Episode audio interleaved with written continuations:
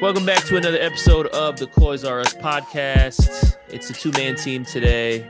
I've got Jesse with me. This is episode 37. And we actually neglected to mention this, Jesse, uh, on the last pod, but we've actually been doing this podcast now for a year. We actually hit our one year anniversary uh, l- the last episode, which we should have mentioned. Um, but who, who would have thought we, we made it this far?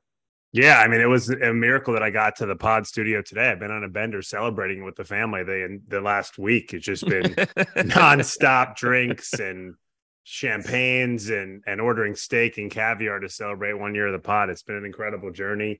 Uh, truthfully, though, no, it's been good. It was just sort of it started as a group chat and was like, let's let's get you know these four different Spurs voices together um because the world needed another Tottenham podcast from Americans and here Of we course. are. We I think we do have our own little little uh, little lane um and I like it. So um pr- props to you as the as the the the primary host's um super producer.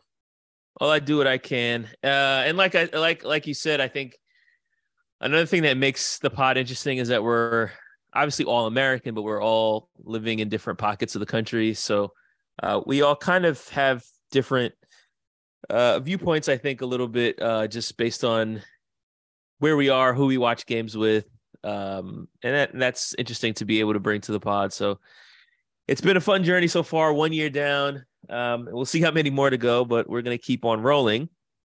Unfortunately, Spurs have not been rolling, or they've maybe they've been rolling downhill. I don't know. Since the last time that we met and recorded, win against Everton. That uh oh no, draw we- that was a draw against Everton against Brighton win against Brighton, right? So this was after the Everton match. We went into the Brighton match. I don't think uh hopes were that high. I know mine weren't going into that game. We somehow won, although the, it seemed like we probably didn't deserve to win that game, which we'll get to in a second. Um, and then the Bournemouth loss that just happened last weekend. So I think we'll have a little bit of time to talk about both of those. It's been a couple weeks since we last recorded. Is your feeling about the team or anything that you've seen in the past two weeks changed? Uh, or is it more of the same, or do you feel any differently than you did uh, when we last recorded? Yeah, I, I'm starting to feel a little bit um, Groundhog's Day for the the third time in in the span of four matches. We were facing a relegation battling club. We had a lead um, or had points in the 90th minute uh, and dropped those points in the the 89th or 90th minute or later. Um, we did it against Southampton, blowing a two goal lead. Did it against Everton um, and then did it against Bournemouth. And then, in, you know, it sandwiched in between uh, those two draws and a loss was a wildly undeserved um, win when the man of the match was the, uh, at least for Tottenham's sake, was the referee. So uh, it's been an, an ugly and rough uh, couple of months. You know, I started to think like, okay, maybe at least Kane will give uh, will give Haaland a, a run for um, for the Golden golden, Boot. boot. Yeah, Um, but then I think uh, Haaland had a had a brace over the weekend, and and then is you know continued to to add that uh, add to his tally. He's got 32 now, um, and Kane's at 23, and I think he had uh, yeah he had a brace, so it was just like oh Harry maybe he's going to do something here and, and challenge it, but um, uh, that looks not bloody likely. Um, but still going to have a, you know another terrific individual year for Kane. But yeah, I'm I'm in a I guess the good news is you know my um, basketball and hockey teams are in the playoffs, so they've been distracting me and uh, and giving me something that to pay attention to besides the this uh, stuck in neutral, um, frustrating Groundhog's Day-ish run of Spurs uh, of the last uh, last month. you know, I'm glad you mentioned that because I I was having this conversation with somebody. I think it was my girlfriend the other day. Um, just saying like, you know, Spurs have been so poor, and I'm just so thankful that the NBA playoffs is happening right now. Because Right. as a as a basketball fan, I've had a really welcome distraction. Not only are my Knicks in the playoffs, which is great uh, to root for them, but then just also being able to like watch all the other games and and seeing you know Draymond Green stomping on people's chests and and uh you know these crazy performances like last night we had this back and forth between Anthony Edwards and Jamal Murray, and and guys are scoring 40 points, and like there's there's been a lot happening within the NBA playoffs, and there's multiple games on every night. Um, so I think that's been like a nice distraction where I'm not thinking too much about Spurs. I think the other problem is, and I mentioned this in the group chat, I think last week. I don't know if I'm alone in this, and I, I would I would venture to guess that I'm probably not. But on some level, it felt like our season kind of ended after we got knocked out of the Champions League so unceremoniously. And like, yes, top four was still on the table, and it still remains on the table, but it just felt like all of the air of the season just kind of got released for me anyway. And I, I feel like even watching the last few games, whether it was the Everton game, the Brighton game, the Bournemouth game, it's like I, I'm watching the matches almost passively, impassively, maybe is a better word. Um, I don't feel as emotionally connected to what's going on. It's like I'm, I'm watching it almost out of a sense of obligation. Okay, you know, this is a two hour obligation each week. It's not going to take a whole bunch out of my day to, to see what happens. I'm going into the games with low expectations. If and when we lose, which we've been doing a lot lately, I don't feel particularly upset about it. I mean, even watching the Bournemouth game, I'm just kind of just like watching, seeing what's going on. Um, Sonny scores. It's like, all right, that's nice. They score a couple. I'm just like completely unfazed. And I don't think I really showed any reaction or emotion until Richie bagged a goal in like the 70 something minute. And then I kind of was like, oh yeah, like I kind of got excited. And then of course it was offside because all of Richie's Premier League goals are offside. um, and then Danjuma bagged his, and I was like, okay, I was like kind of getting into it. Like, all right, boys, there's you know, there's three, four minutes left. Let's see if we can if we can steal this one. Um, and of course the opposite happened, and we ended up having zero points instead of the one. So I don't know, like it, it just it feels very much like a big shrug at this point. Like I'm I'm just kind of just waiting for the season to be over.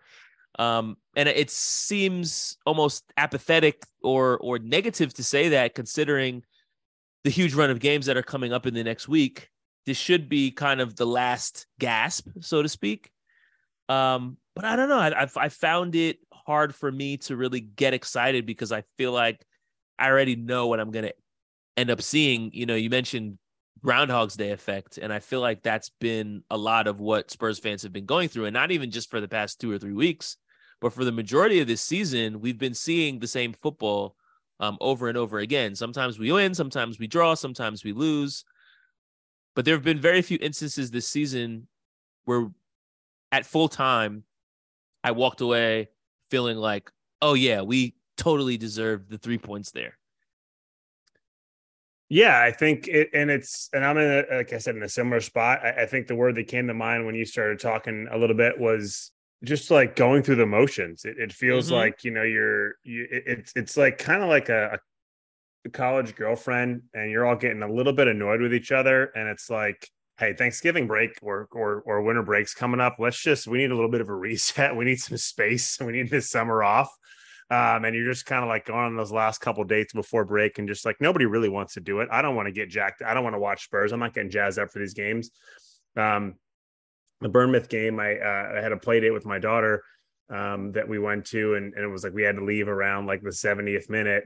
Um, and you know, when that's happened before, I'm like, okay, am I going to DVR the whole game? Am I going to watch the first half, then DVR the second, stay away from this stuff, and yada yada yada? And I was like, well, I'm like, am I going to get to the place, you know, early and just hang out in the car and watch the second half of my phone or whatever?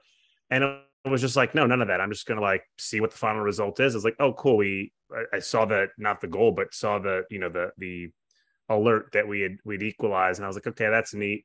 At least we get a point, and then was like no emotion, no surprises when I see that we gave up a, a winner in the '96. So, um, I mean, eh, taking a step back from just the Spurs relationship generally, right? Like, there's most sports fan hoods and fan relationships with teams is just a wildly unhealthy thing, right? We just give and give and give and give. And, and yeah. often in most teams, just you don't get much back, right? And so, um, you know, wildly unhealthy for the most part, uh, if you put too much into it, as you know, obviously we do. We we have a podcast. We're caring about so much about these games, so we're definitely guilty of caring too much about this stuff. But um, in a season like this, I'm 100 percent on board with you. Like, you know, there's a little bit like it, it almost feels a little bit like a, a chapter.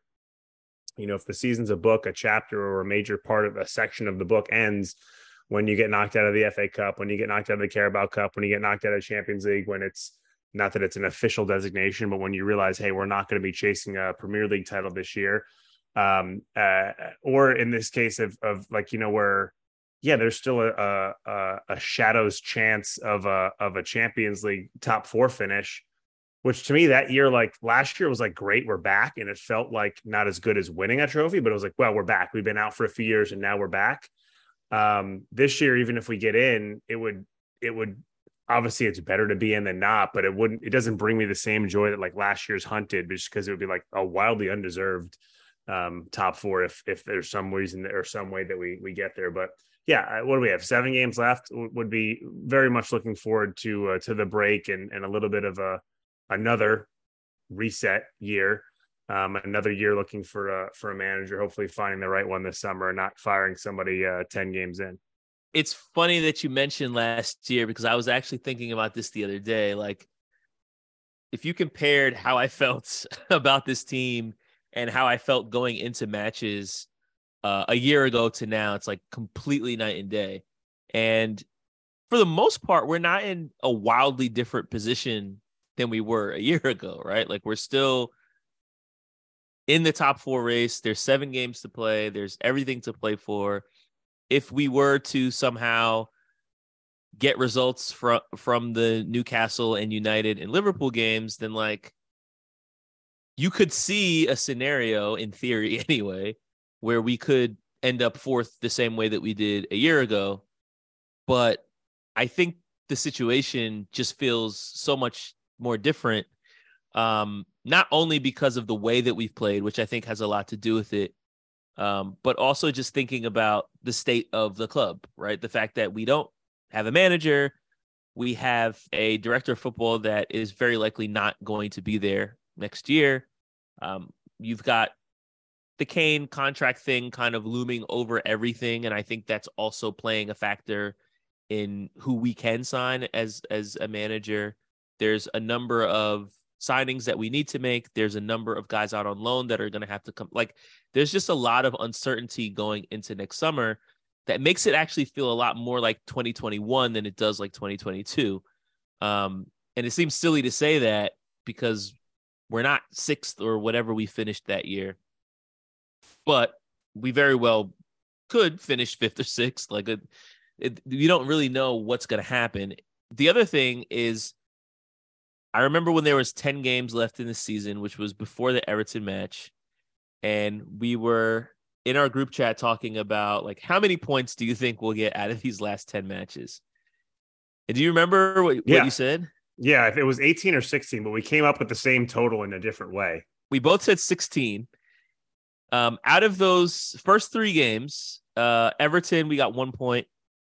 Brighton, we got three, and Bournemouth, we got zero. So we're on four points with Newcastle United, Liverpool, Crystal Palace, Villa, Brentford, and Leeds left to play. So, in order for our prediction to come true, we need 12 points out of the last seven matches. Yeah, I had us nine. I had an Everton win, a Brighton win, and a Bournemouth win, which I, I, would have felt great about my prediction had we not just completely, yeah, if we're not blown the the the Everton game, because then I would have been like, oh, like we got six instead of nine. But um, yeah, I think I had us down for Newcastle and United tie and a Liverpool loss. So uh, yeah, we're. I mean, that's that's the.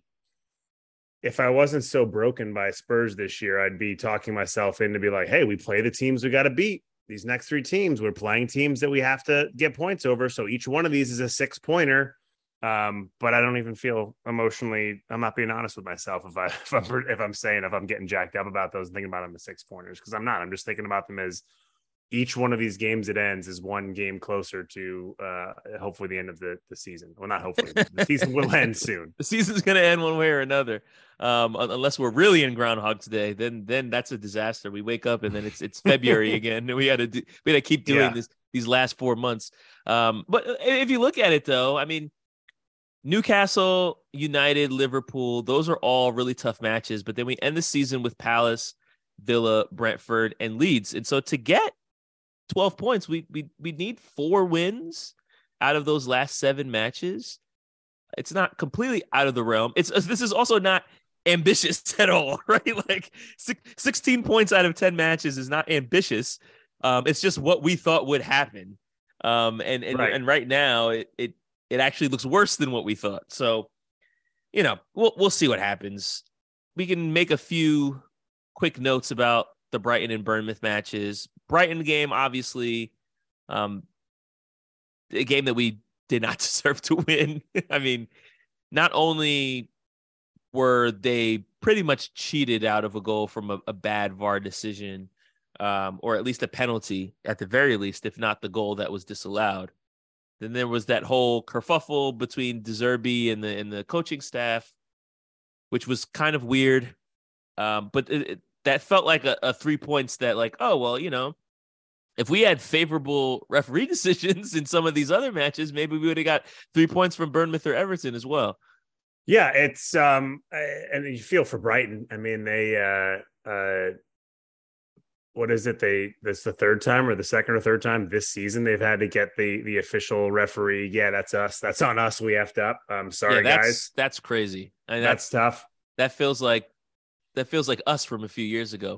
So. Yeah. So you know, tough for them. But I mean, the most interesting side story of of that, and I think you, I think it was you who talked about in the last pod about right, uh, or maybe um, uh, I think it was you, but just all these different, you know, each each team's got their own narrative, and then like the the the Brighton and and Spurs narrative clashing at the same time, and like the De Zerbi narrative of like, wow, is he a young, great looking, you know, kind of up and coming manager in the Premier League that's that's that's potentially on the cusp of getting a big job, and then you know, from what sounded like was was one clickbaity um, Italian newspaper hit him with a headline of of like misquoting and then, yeah. Stellini, and he didn't do any research or look into it himself, and just flipped out on Stellini uh, pregame, and then obviously getting and then you know got, got came to a head and got kicked out. So, like, I mean, everybody was before was like, oh, look at De Zerbi, what attractive football and everything like that, and then I was like, dude, he, he can't handle one bad headline. Like, then we're gonna have that, another yeah. freaking,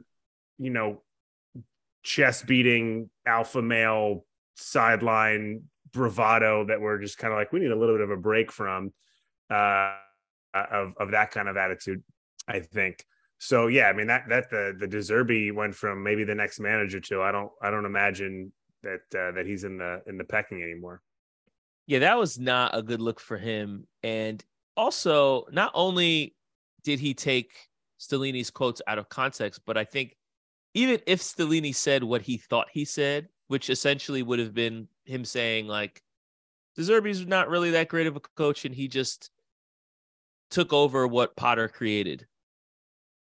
Which again is not what he said, but even if that is what he said, his reaction also still felt like way too defensive and like yeah. not really equal to what the quote was and why are you so that concerned with what this caretaker manager has to say about whether like you're doing your thing, man. You've got a lot more in your favor right now than Cristian Stellini Why are you even right. worrying about that guy? So that yeah, to I me mean, was like a huge red flag. And like, if you think you're gonna, I don't know if he even wants to come to, to Spurs, but if he can't handle that, man, he would be he would be flipping his lid every other week, working at Tottenham. yeah, yeah, like absolutely rattled from uh, from that thing. I mean, it's it's you know it's a little bit uh, of of the stuff that you know kind of reminded me of of like college football or college sports a little bit of just like you know when when you have a mid major coach who's about to like maybe get his chance to at coaching a Big Ten or an SEC team, and then like one person like misquotes him or or says something and he flips out. It's like, buddy, like you have one beat reporter Okay. There's going to be 25 beat reporters plus international news and all sorts of stuff. Like it's a way, way bigger jump up, even though it's the same club. Um, like not ready yet is the the vibe. And or or maybe, you know, if I'm if I'm looking at it through Brighton colored lenses, if he's just like, I love this, I love this stuff. I don't I don't want to go to uh, Spurs.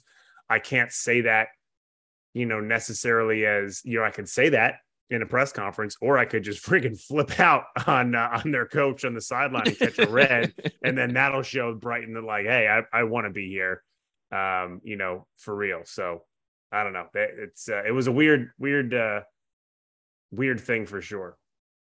Well, you talk about the manager search, and I think that's probably a good segue for that because I've been seeing a lot of reports saying that Nagelsmann is obviously the number one for Chelsea. I also read something today that they've contacted Poch.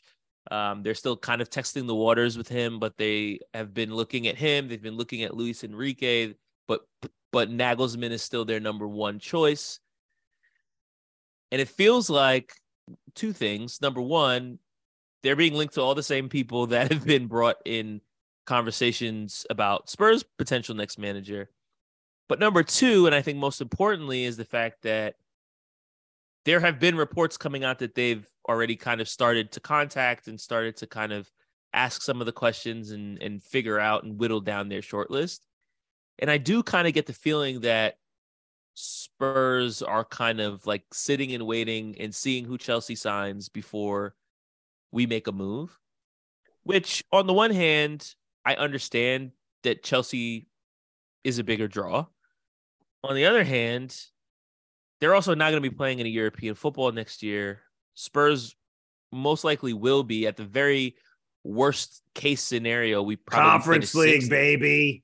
Uh, which I mean, I don't think that's going to draw like a coach to the Europa Conference League, but I think that's not really the right approach if you're simply going to wait for your rival to hire who they want and then see who's left over that I feel like our coaching search is just as urgent as Chelsea's, if not more so, because our our future is more in the balance. I mean, they've got their guys. If anything, they need to whittle down their team. We still haven't figured out who we actually want to be there next yeah. year. So yeah. yeah, I mean, it would be a it's a it's a second place or a or a, a second class kind of move to wait for the bigger team or the more well known or more more powerful team. Um, especially if if some of these guys are going to, you know, if there are guys that we're going to be both having conversations with, and these guys are willing to have conversations with both of us, Chelsea can say, "Hey, look, we we're going to prove we're going to back you with with millions and millions. We got this American right, owner who just yeah. came in is going to swing swing his wallet around. So the move would be the opposite of what we're doing is to be first and say, hey, look, here's an act if if the if we end up liking the same guy or if we end up liking a guy that's also in Renair is like, yo, here's the actual bird in hand. We want you to be Spurs coach. Here's the deal. Take it. You have, you know, power play them a little bit. You've got a week or whatever. You know, I'm not a professional agent or negotiator, but like, you know, if we go first, if we get on the front foot, then maybe we're able to get somebody, and that that gives us the position that the person would have to say, okay, do I want this actual offer from Spurs? Here are the things I like, or do I want to wait to see if Chelsea can can drag it out? Um, you know, uh, so I don't know. It's it, it's yeah, I don't like I don't like our approach one bit with uh, with how we're doing it right now. I also think another thing that we can offer, and don't laugh too loud when I say this, but I think we can offer a little bit more stability than Chelsea. Granted, we have now had what is this? Three coaches in two years. They've had four coaches just this season. Yeah. so like, if I'm a coach, I'm going to be really careful before I sign with Chelsea because I know if I have a bad month, I'm I'm going to be out of a job. I also think if you're Spurs, you also have the benefit of the doubt to say, hey, say what you want about Antonio Conte, but he pretty much forced their hand. Like they they could not fire him after that press conference. And so I don't know that that would be if I were a coach or a manager looking for a new position, I don't know that I would look at that situation as a red flag as like as long as I don't throw my entire organization under the bus at a press conference, I'm probably going to be okay. The run of form that we had been in prior to that game and prior to that outburst at that press conference at, at Southampton, I think we had not been playing well up to that point. There were already rumblings about whether or not Conte should be sacked leading into that game. And so there's reason to potentially believe that had he been at a club like Chelsea playing the football that we were playing at that time, he might not have even been the coach during that Southampton match to begin with. Yeah. And so I think like that is also something that you can say is like, hey, like if you come here and you want to be here, that's the biggest thing. Like we want a coach who wants to be at Spurs. I think one of the biggest reasons that the Conte relationship went sour is that he never really felt, particularly not this season, maybe last year, but he never really felt committed to the idea of being at Spurs. All of his comments and quotes over the course of his tenure there were very much like he was doing the club a favor, like he was the one who knew what he was doing, and he was like trying to prop this club up to to kind of like catch up to him. Yeah. Did you Yeah. watch Love Is Blind by by any chance? no, my wife does. Uh, she's on a she's on a plane right now, and uh, and she just told me she's she's teeing up the uh, the reunion show. reunion episode. Yeah. So the reason I bring up Love Is Blind, Let's get into it, is because there's a there's a there's a character on the show named Marshall, and Marshall gets matched with uh, this girl named Jackie who has had a lot of relationship issues in the past. Uh, she says she's kind of dated like the the tall baller types with the neck tattoos and the the the tough rough guys um, who have a little bit of an edge to them, but they always kind of end up in these situationships that fizzle out, and she ends up reacting and doing things that she doesn't want to be the same person that she's been. And so, of course, she decides to get engaged to this character named Marshall, who is this kind of soft around the edges, emotional, talk with you, cry with you type of guy. Um, and of course, as they get to know each other, they start dating. it turns into a disaster. She Yeah. ends up calling him soft. She starts questioning him, criticizing him because he he hasn't been aggressive enough in trying to sleep with her. Um, and she's I like, cannot "Yeah, wait for you to bring this home. I have no idea where we're going. Go, keep going. So the reason I bring this up, and I, I I just finished watching this with my girlfriend, so this is why it's fresh in my mind. But Marshall's response, not only talking to Jackie, but also talking to the other people on the show and in some of the confessionals, you know, he's kind of saying, he's kind of presented himself as like, I'm actually the person that's here to help you. You don't know what it's like to be in a good relationship. I'm the one who's been in successful relationships. You haven't been in any. Of it. The only reason that I decided to marry you and this, the reason I decided to be with you is because I thought I could train you up into being a successful girlfriend. and I, I get Marshall vibes from Conte.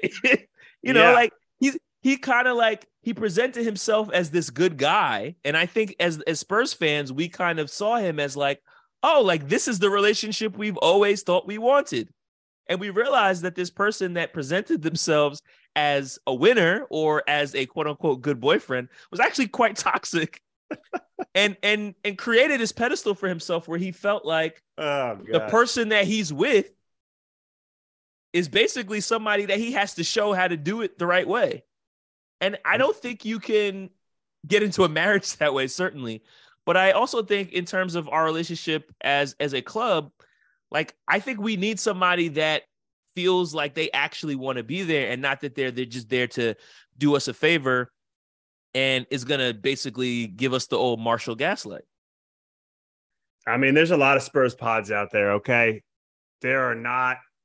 You whittle it down to to ones that a couple of the members that all the members are in different parts of the of of the world. You you, you know, there's there's even fewer. You whittle it down to that, and then ones that are dropping deep love is blind metaphors to describe the, the Tottenham coaching search, and it's one. It's this is it. This is the only. This one. This is the only That's- That is the the Coys R Us difference, friends. That's Uh, it. Yeah, no, I think I, I didn't have to see the show to to get it. I think that makes a lot of sense. And um, yeah, I mean, I think that's sort of why uh, not only you know with with a with any kind of relationship, coach and team, coach and fan base, uh, fans and a team, you know, romantic, uh, romantic as well. Like you want to be wanted. Um, you want both parties to want the other party, not not a party that's just sort of like there to be like, yeah, I'm just doing you a favor here, or like I'm clearly punching below my weight, um, you know, to to to do this. And that's that's that's how it felt, you know. I think a little bit of, of with both of the last uh the last couple guys and and uh, and in Jose and Conte, and I think you know one piece of that as well is it's not just those guys, but it's the guys that they came after in Poach. It was, you know, who was guy who so much loved the fans and the club and was was so much part of it and all that stuff. I think that's been, you know, so going from someone that really, really was a was a a marriage of love with everybody and then moving that to a, a marriage of of uh, of convenience and and kind of proving that they can still do this or that or they can do this or that with a with a club like Tottenham I think that was what made those you know even uh, more Jackie and Marshall if I remember the right people. no, yeah, you're right. I actually actually left out the best part. Is they got in an argument and she asked him, "Well, if if if this is how you see me, then why do you want to be with me in the first place? Why'd you propose?" and he says, honestly, I saw you as a project. and I feel oh, like boy, that, yeah. I feel like that that wraps up our our 18 months with Conte so perfect. I don't even think he didn't even make it to 18 months. Um I, that wraps up our tenure with Conte so well. Like he never he never loved us. He just saw us as a project. And he thought that he could fix us and of course the relationship turned toxic. So I, I do think when we when we're looking for our next manager, whether it's Nagelsmann, Enrique, Slot, De Zerbi, Amorim, all these names that have been getting thrown around. I think the number one thing is like, do you actually want to be here, and are you actually committed to like making this work? Is this a project that you're excited about? Are there players that you're excited about? Is this something that you really feel invested in and and embedded in? And I think that's what gives me a little bit of hesitation about another big name coach like Enrique. And I know this sounds backwards to say, like, I don't want someone who's super accomplished, but I kind of don't want someone who's super accomplished. Like, I, I kind of want someone who's going to come into our proverbial marriage and really want to work on making it work. Yeah, no, it makes a lot of sense. And I mean, it's, it's a little bit like, again, to use the dating analogy, which is, I think, apt here of like, there's been times where it's like, you know you have an opportunity with with someone you know visually that you're like whoa. Yeah. You know i'm a i'm a six. This person's a stone cold 10 like if they want me i i gotta i gotta take them out a couple times. And then you're like kind of like ah, i don't really find them they're kind of vapid. They're not that interesting. They're constantly like on their phone and looking and they they uh, to see what else is going on like do, do they want to be here? Um and so you know there are times for that in your life where that makes sense but it never works out in the in the long run. So i mean yeah i think that you know someone that now that we can grow with that um maybe it is poach but someone that's that's that like right? I mean if you look at for the the the peaks of their careers, the types of clubs that that Jose and Conte have gone to have been like those clubs that are have richer histories, at least in terms of winning, than Tottenham does. And so it's been like, okay, that's they there's a long storied history of success there. They go there to try and add to that. You know, where where here there's not as much, you know, as much as it, it pains me to say as as some other clubs. So it's like you know, it does make sense to have someone that is, and I'm going to use project in a good way here, you know, wants to be part of the project, wants to be, you know, going to these new places and having firsts or things with, uh, with, with Spurs more, um, and, and can grow here. And again, wants to be here where, where it's like mutually beneficial that Spurs are doing as much for them as they're doing for Spurs, which it felt like the last couple of managers, it was at least it was supposed to be, you know, the opposite of like they they're just we should be lucky to have them and they're going to come in and do this. And it was just not an enjoyable last four years for the most part. There were definitely enjoyable stretches, but not a single year like as as joyous as as any of the as as almost any of the post years. And then and then you have a coach like Nuno, who was who was not a 10, who was probably more like a four or a five. We thought the, he had a little bit of potential and, and he was kind of dating up to be with us, and that that obviously didn't work well either. but you you mentioned Pochettino, and I think another thing that's been interesting to see in the past few games is the Mauricio Pochettino, he's magic, you know, has been like ringing in our stadium. Yeah. Over the past few matches, and it's getting louder and louder. Like I, I feel like it was a little bit that I read about it, but I didn't, I didn't really hear it on the TV. I think against Everton, and by the time we played Bournemouth, it was loud. Like I could hear it very clearly on TV. And so I do think kind of everything that you're saying is kind of what everyone kind of wants back. and I think Pochettino is the easy answer to the question because we've already kind of had that with him. I don't know if he's necessarily the answer moving forward, but I think all in all, folks just want to feel good again. Um, I was talking to that's all we want. We just want yeah. to feel good again. We're not asking for that much, really. And like I, I was talking to a friend of mine who's a who's a Chelsea fan about the whole decision to sack Potter and bring in Frank, who has I think uh, one win in five games coached or something like that. They knocked out of the Champions League. He wasn't a good coach before. They brought him back, which seemed an odd decision when they were already in poor form. It has not worked at all. And I was kind of asking him, like, you know, why it wasn't working with Potter. Why would you sack him and bring in a guy that probably isn't going to work? And then really the only reason is like, you know, he's Mr. Chelsea. And if we're going to lose, at least let's lose with a guy that the fans aren't going to turn on and boo.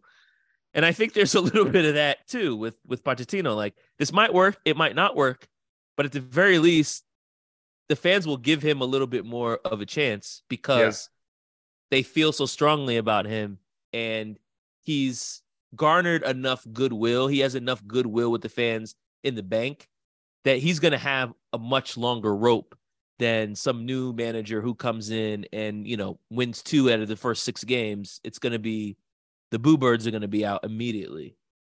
Yeah, especially if it ends up being a non Enrique, non legendary top, you know, top manager, serial winner kind of person. If it is a uh, a younger or not necessarily younger, but a a less of a known quantity of someone that's coming up from like a lot of the guys we looked at previously, whether it was Fonseca or Amorim or somebody else like that that that is is not as doesn't have as much big club experience. It might be yeah. I mean we yeah they come out two of six, uh you know two wins and six. It's to be people are already to be like you know Levy doesn't know what he's doing yada yada yada. Which uh, again I, I hate saying this, but like Arsenal stuck through Arteta when it looked pretty rough for a good couple of uh, uh overall for a couple years, but especially like some really difficult chunks.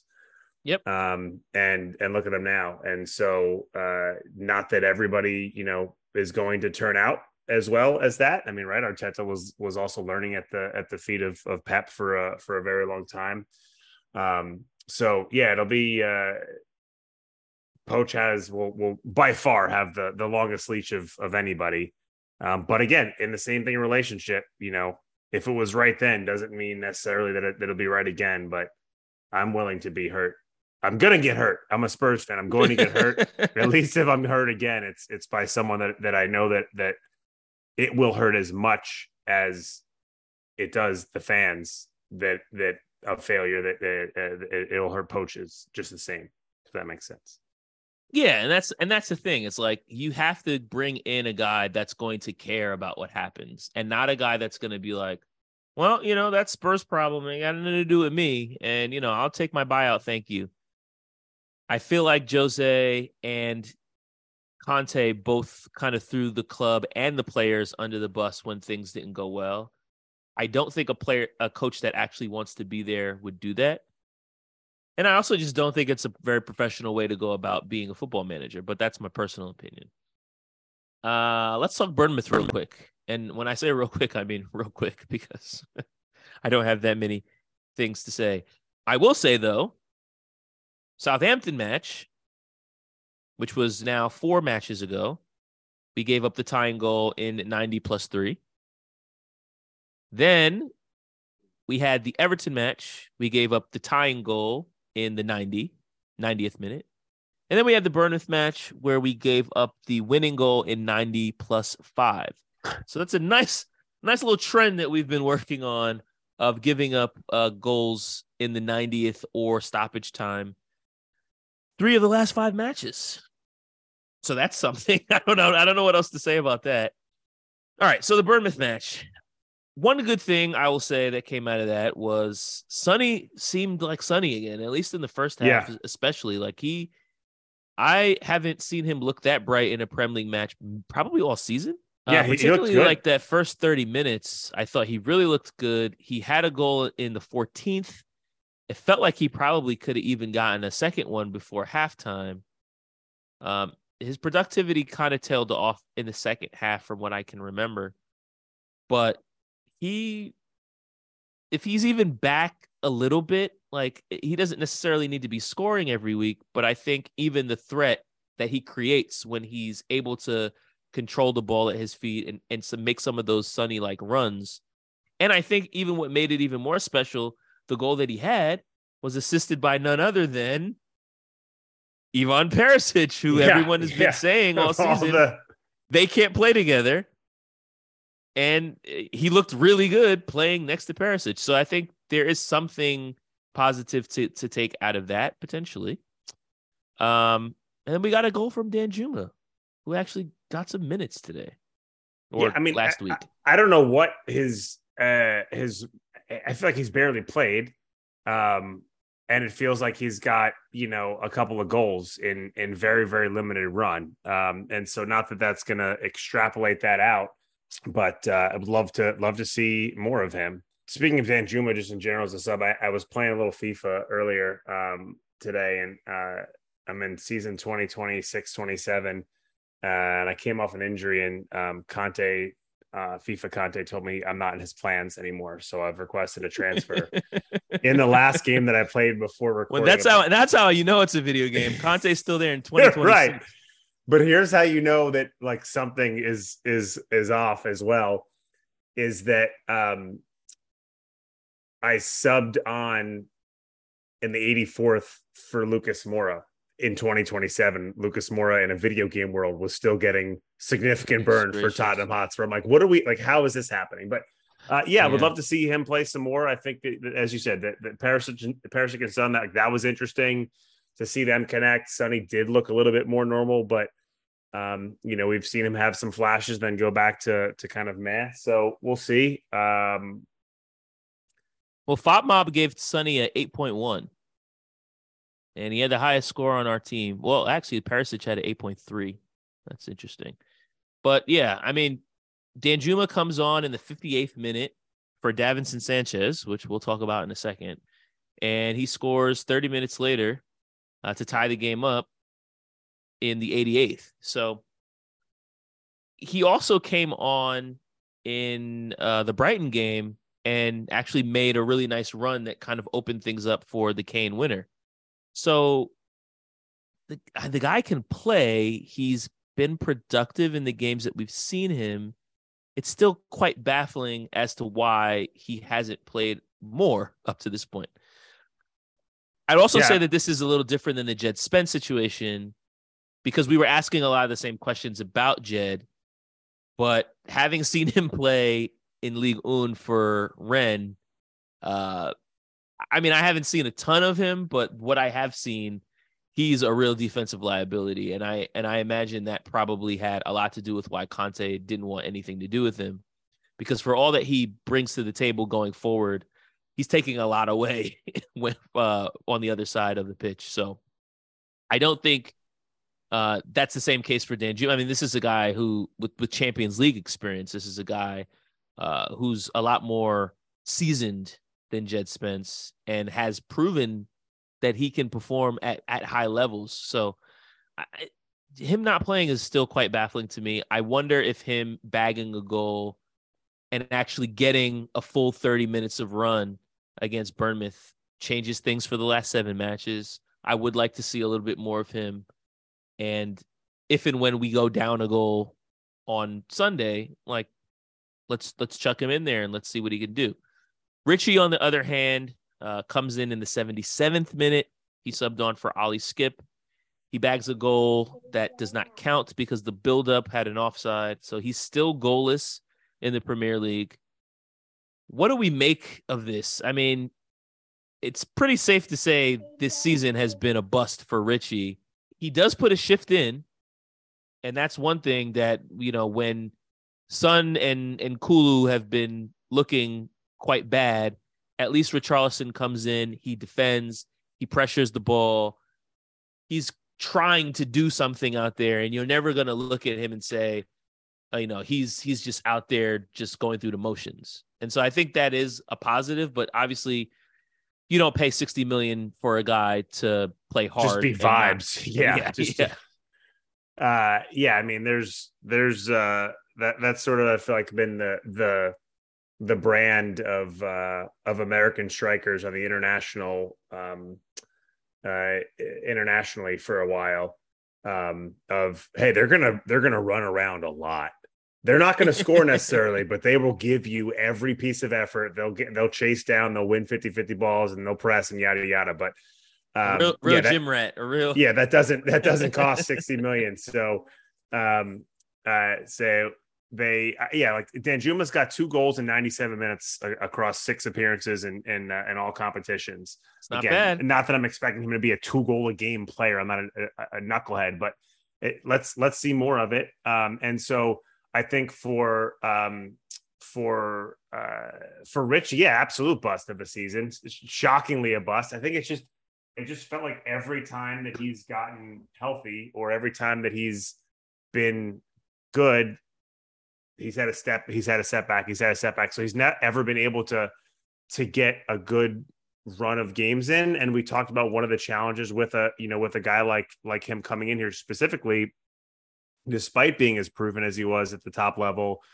um he was the first he's the Harry Kane of uh of uh, Everton previously where he's not getting any days off. And so that's a different kind of a situation. Obviously people do that all the time. Like Darwin Nunez was not that he's having a good year, but he was playing all the time. Uh, we're in the previous club he was at before he came to Liverpool. Like that's a different thing. That like when you're going to be a top team, like not everybody's going to play every time, and you've got to figure out how to do that. I think that maybe a little bit was a factor, but mostly just every time it's felt like he's started to put something together for a couple games, he's picked up a knock or pulled something and then had to stop, and it's just been like start stop start stop start stop with um, with uh, with Richie. So the other big point from the Bournemouth match was Big Dav, who came on for an injured Clement Lenglet in the 35th minute. And within three minutes of being on the pitch, Bournemouth scores. And then Dav has a really nice assist for their second goal. Was that the first goal or second goal? Where he basically uh, tapped the ball right into the player's pathway for him to slot it home. I thought that was the first. Yeah. So yeah. So great. So that was within three minutes of him being on the pitch. That's great. And then after playing a whopping 20 minutes of game time, he gets taken off after their second goal for Danjuma. So uh, not very often do you see a substitute get subbed um, but I think there were a couple of reasons why it happened. One is that he was performing poorly. Number one. Number two, they had just scored a goal. So we needed to bring on more offense. And we knew that he wasn't going to be able to provide that. So the idea was to take off a defender, put on a forward.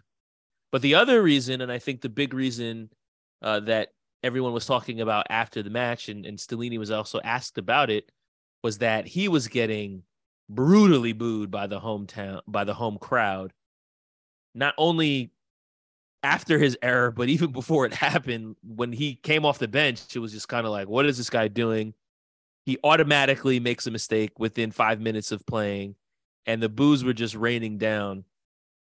And Stellini said something to the effect of like you know I kind of wanted to protect him from what was going on and and kind of give him the old arm around the shoulder. It's going to be okay. And, and make sure that he still feels a part of the team and that he's not just out there being isolated as our fans are brutally attacking him. Yeah, those are tough situations. Um, you know, I, I think that in general, um, fans have the right to boo their own players or manager or team. You pay for a ticket. Uh, you, like I said, these relationships are supposed to be you're giving something, you're getting something, and so I'm, I'm never going to tell a fan or fans as, at large that they can't boo somebody. This felt different, you know. I think this this also in a different in a much different way, but the you know I'm thinking of fans that that are teams that I've been a fan of is like when you know, for a while, like the Yankee fans were were booing um, A Rod like a lot when he was failing during the playoffs, and it was like, I, again, I respect the decision, or I respect the the way that you're going to try and voice your opinion, but on the same token, like you're not helping anybody.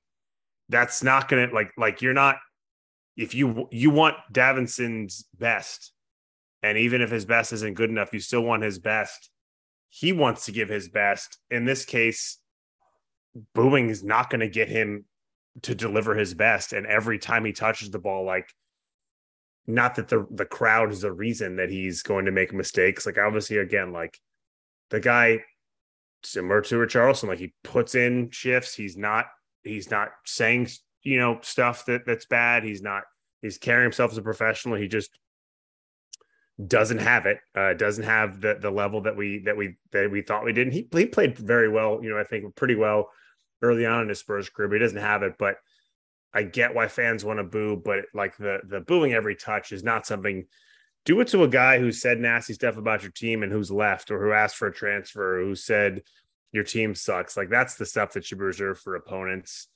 Um, not not every single touch, but it's a it's a tough tough scene for for him because again he's he's only been professional despite not being good enough. He's he's never said a bad thing. Has never never done anything bad. It's just been not the quality that we need. Which it's not his fault. I mean, kind of not his fault that he's not good enough to be be here. Like that's it's it's like yeah. getting mad at a guy for making too much money. He didn't. What is he gonna say? Say no. I don't want to go to a way bigger club than I was at previously. Can I can I play devil's advocate? Yeah. One could argue that the booing worked because he actually got taken off after they kept booing him. So if, if the if the goal was to was to get him off of the pitch, then maybe the booing did exactly what it wanted to. I, I generally agree with what you said, though. We had this conversation earlier this season about Emerson Royal, who was having a poor run of games, fans were booing him and kind of we had the same conversation about like he's putting in a shift he's trying as hard as he can he doesn't seem to have the skill set that we need and of course he turned his season around right before getting injured because spurs. But before that he did not look like he had it. Dav is a different player. He's been here much longer. He very clearly does not have what we need and, and he is a player that we should be trying to ship out. And I, I, I kind of, I don't know. I see both sides of it. On the one hand, you're not, you shouldn't be booing the player if he hasn't necessarily done anything negative. On the other hand, I think fans are just frustrated and they're probably booing the situation because they're thinking to themselves, why do I have to see this guy out here again when I yeah. know that he doesn't have it? And the only thing that they feel left to do is to voice their displeasure through booing. And so, like, it's not fair to boo Dav, but I also don't know how else fans are supposed to express their discontent with the situation other than to boo. That's that's usually the only voice that fans have. Looking at our situation right now, though, if if Lenglet is going to be injured for an extended amount of time, and I ha- I haven't found any injury update report to see how bad the injury is, but it, it's all in all likelihood we might be seeing more of Dav simply out of requirement because Davis is still out. And when I look at the lineup that we played against Bournemouth, the only other defender on the bench was Tanganga. And I don't think that's a player that fans really want to see too much of right now either. He also has played a lot less than Sanchez, who was at least getting some cup runs. So I don't know. uh, that's an area of concern amongst many others, and I think that's probably a good place to segue into our thoughts and predictions for this upcoming Sunday. We will play Newcastle. That game is also on the road. Great. Uh, so that's at St. James's Park on Sunday, the 23rd. Newcastle are fourth in the table. They have a three point lead over Spurs with a game in hand. Uh, they're coming off a 3 0 loss to Villa that we were not able to capitalize from. Ugh. But they had won their four previous, including a 2 0 win over United, who we also have to play next week. So, considering everything that we just said about Groundhog's Day, about injuries to our defenders, this is also going to be an away game against a, a very difficult uh, away crowd that's really up for it and looking to make a, a grand return to Champions League football. So, is do we even have a chance in this game? Or are we just going to get brutalized by that fan base? I mean what what are you looking at or expecting for sunday? Well i know that i'm going to enjoy this one less. Uh the last um, time we played newcastle this year i was on vacation uh, for the first time in my life in the caribbean in turks and caicos and i stepped away from the the pool or the beach to uh, to watch it in a pub. And so um, once I saw that we lost, I just went and got another cocktail uh, and went back to the the ocean. So I'm going to have a much worse time um, personally this time. But uh, yeah, I, am gonna. I think I'd guessed it or I'd predicted it when we did our, our run in predictions as a as a draw. I don't see us stopping anybody here. So um, I think two two uh, is my prediction. I um, I I feel like Trippier does something, whether an assist or a, or a free kick opportunity or a, or a goal himself that uh, that'll be making us kind of punching ourselves. Um, but uh, yeah, I think I think two two, not enough to actually really give you hope. Not not a full six pointer. I'd love it to be a six pointer. I'd love it to say, oh shoot, guess what? We just we just jumped, or now we're even with them in, in fourth, although they have a game in hand or wow, they just buried us. Now we're six back. I feel like the ultimate pain as a Spurs fan will be uh, will be in a draw, so that we'll say, oh, okay, both we both picked up points, so we're still looking up a, a long, long uphill battle to try and uh, to try and uh, get a, a a good European spot. Yeah. So Newcastle this Sunday, United at home on Thursday, and then Liverpool at Anfield the following Sunday. I mean, Anfield is a place that has just battered us over the years, and that's probably, in my opinion, the most difficult home stadium in the entire league. I don't even want to get into that game. We'll talk about that on the next episode. But if I'm looking at Newcastle and United, I'm actually more worried about the Newcastle game, quite frankly. And not only just because it's away, but also the way that Newcastle plays is a very much muck it up defensive style that I think we're going to have a lot of trouble with. And not only Spurs right now, but Spurs over the years, even as far back as Jose, even even as far back as Pochettino, we have had trouble breaking down stout defenses, particularly particularly teams that line it up in the back. Newcastle is not Sean Dyche's Burnley, so right, they're not going to just sit back the whole game and I think they will look to dominate possession, but they do slow games down. They've also conceded the least amount of goals in the league this season uh, at 0.8 goals per, conceded per match. So this is not a team that likes to concede a lot of goals. Their defense has been good. Nick Pope's also really good in the back. So even if you do get a crack at goal, uh, he's he's there to gobble a lot of it up. And so I have a hard time seeing us score more than once. Um, we played them at home earlier this season. They beat us 2 1, and I think they beat us 2 1 again. So that's going to be my prediction. I have a hard time seeing us uh, be able to pull out that win. And I think, especially with the defensive woes that we've had this season, not to mention the injuries on top of that, I can very easily see them scoring a couple so yeah, I'm gonna go two one Newcastle. I think there was a couple of individual errors. I think there was a, a, a Hugo poor clearance and or a, a Dier.